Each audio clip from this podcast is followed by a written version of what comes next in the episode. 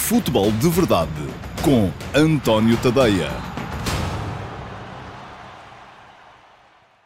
Então, vamos à Seleção Nacional. A Seleção Nacional vai jogar fora com a Sérvia e com a Lituânia. São dois jogos. Eu não diria que Portugal tenha de ganhar os dois, mas tem de pelo menos fazer quatro pontos uh, nestes dois jogos. Uh, para ser primeiro no grupo, provavelmente terá de ganhar os dois. E isto porquê? Porque Portugal empatou os dois primeiros jogos em casa uh, contra a Sérvia e contra a Ucrânia. Recordo, passam duas equipas por grupo.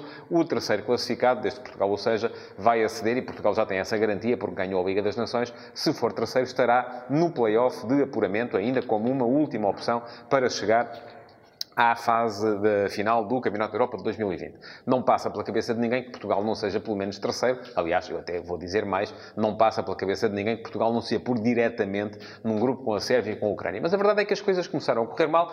Portugal empatou em casa com a Ucrânia, empatou em casa com a Sérvia. Entretanto, a Ucrânia já aviou a Sérvia por 5 a 0 no jogo em casa e a Ucrânia está uh, lançada porque é, além disso, a única equipa que tem, um, a equipa que mais pontos conquistou já fora de casa, porque além de empatar em Portugal, ganhou também no Luxemburgo.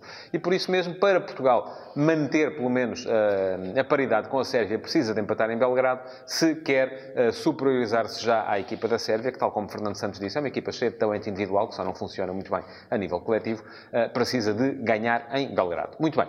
Fernando Santos chamou basicamente a mesma lista de jogadores. Isso já é, é, é, preciso perceber que os 26 que estiveram na fase final da Liga das Nações eram basicamente os 25 que tinham estado nos Jogos de Março uh, frente à Ucrânia e Sérvia, menos dois, porque uh, Portugal, na altura, só podia levar 23 à Liga das Nações. Agora, hum, sendo dois jogos, não havendo uma lista de inscritos, pode chamar 25, 24, 26, o que lhe apetecer, e acaba Fernando Santos por chamar 25. Houve uma troca apenas, eh, que foi a saída de Diego Souza, e eu não estava à espera, confesso, e a entrada de Daniel Pudense. São jogadores de características muito diferentes.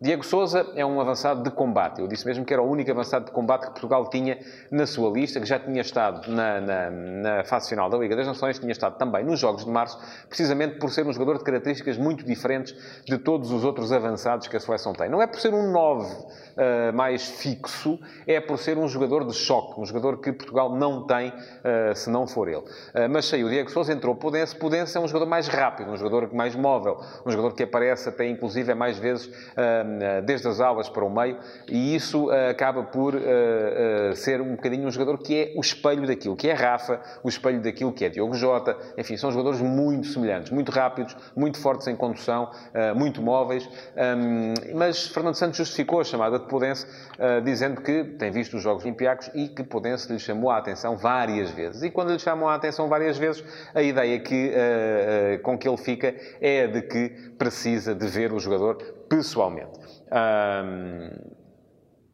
Dizem-me agora que o som está aparentemente com alguns breaks. Gostava que me dissessem no, uh, nos comentários se está tudo a chegar bem aí ou não. Uh, esperemos que sim.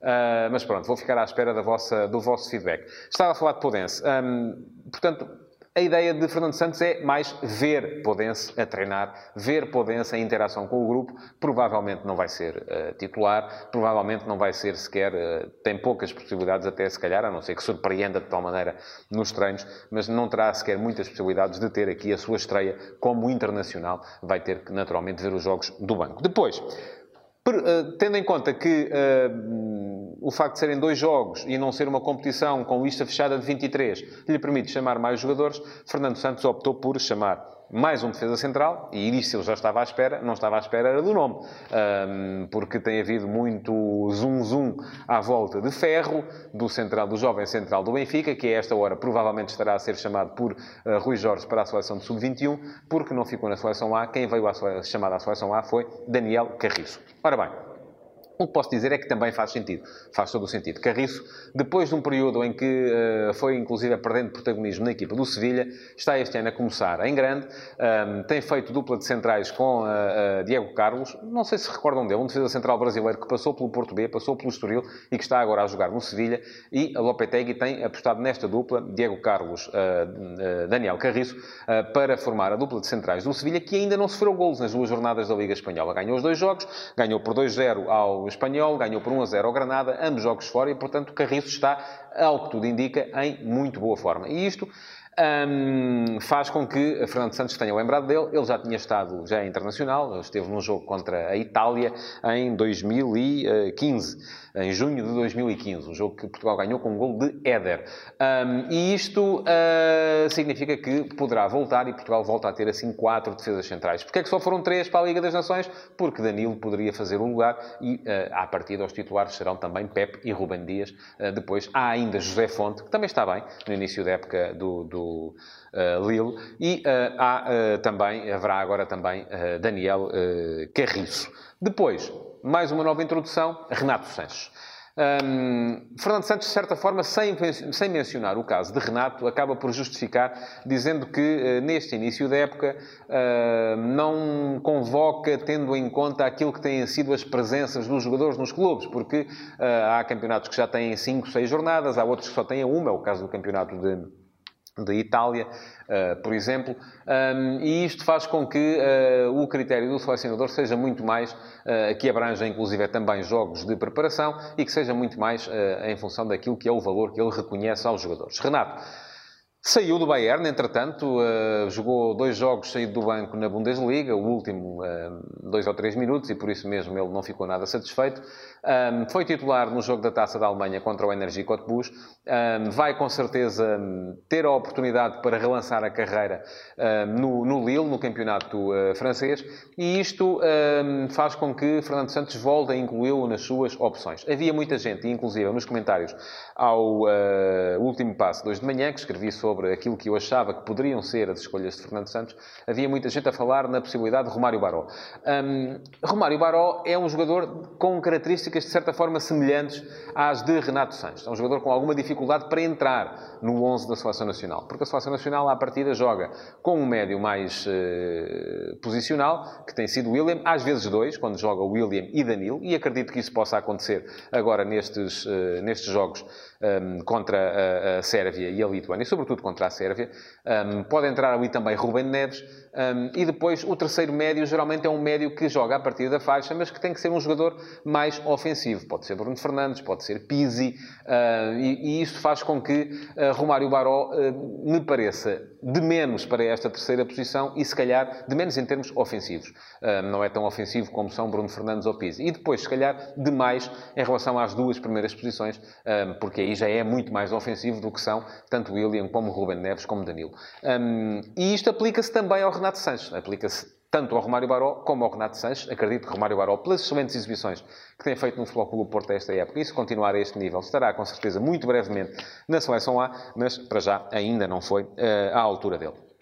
E pronto, arrumamos assim o tema Seleção Nacional para uh, se entrar no uh, tema Benfica e no tema sorteio da Liga dos Campeões. Vai começar às 17 horas no Mónaco.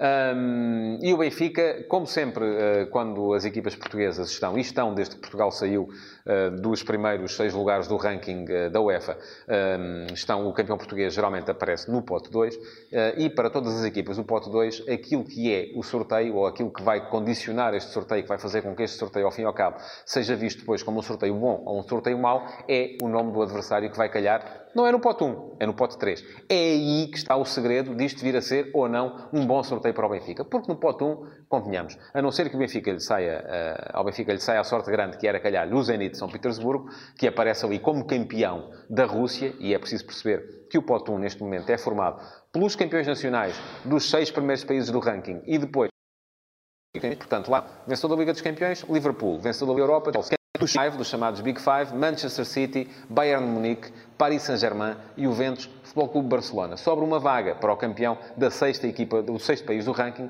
que é o Zenit. E o Zenit, de facto, seria uma benesse para o Benfica, porque comparado com os outros tubarões, é, um, enfim, é um daqueles tubarões uh, herbívoros uh, que, que, que não fará, com certeza, muito mal. Depois, o segredo, conforme disse, é o nome do adversário que vai chegar do pote 2. É aí que se vai definir se o sorteio vai ser bom ou mau para o Benfica. Porque aqui é importante fugir de equipas como o Lyon, como o Leverkusen, como o Valência, como o Inter, e já se diz pode vir, finalmente vir a ser candidato à conquista do Scudetto em Itália, e até, vamos lá ver, se quisermos ser uh, mais exigentes, como o Salzburg ou o Olympiacos, que são equipas que, enfim, já estarão a um outro nível, uh, mais abaixo, mas que com certeza também podem discutir a qualificação. Bom, bom era calhar aqui um Clube Bruges ou um Dinamo Zagreb, que são equipas uh, que já olham para o Benfica de baixo para cima e com, com, as quais o Benfica poderia ter uh, claro favoritismo. Além disso, o pote 4, é verdade, também pode condicionar um bocadinho aqui as escolhas, porque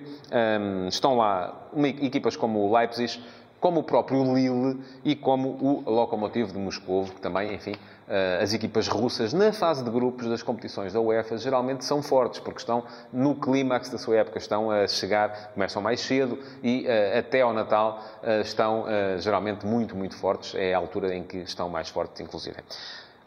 Portanto, o Benfica pode olhar para este sorteio e pode ter um sorteio horrível. Se lhe calham, por exemplo, vamos imaginar Barcelona, Inter de Milão, isto pode acontecer, e Leipzig. Um, aí será um sorteio muito complicado, mas também pode ter um sorteio mais simpático. Se lhe calha o Zenit no pote 1, se lhe calha um Dinamo de Zagreb no pote 3 e depois uma das equipas mais débeis das que estão no pote 4. Uh, e isto um, vai fazer com certeza toda a diferença.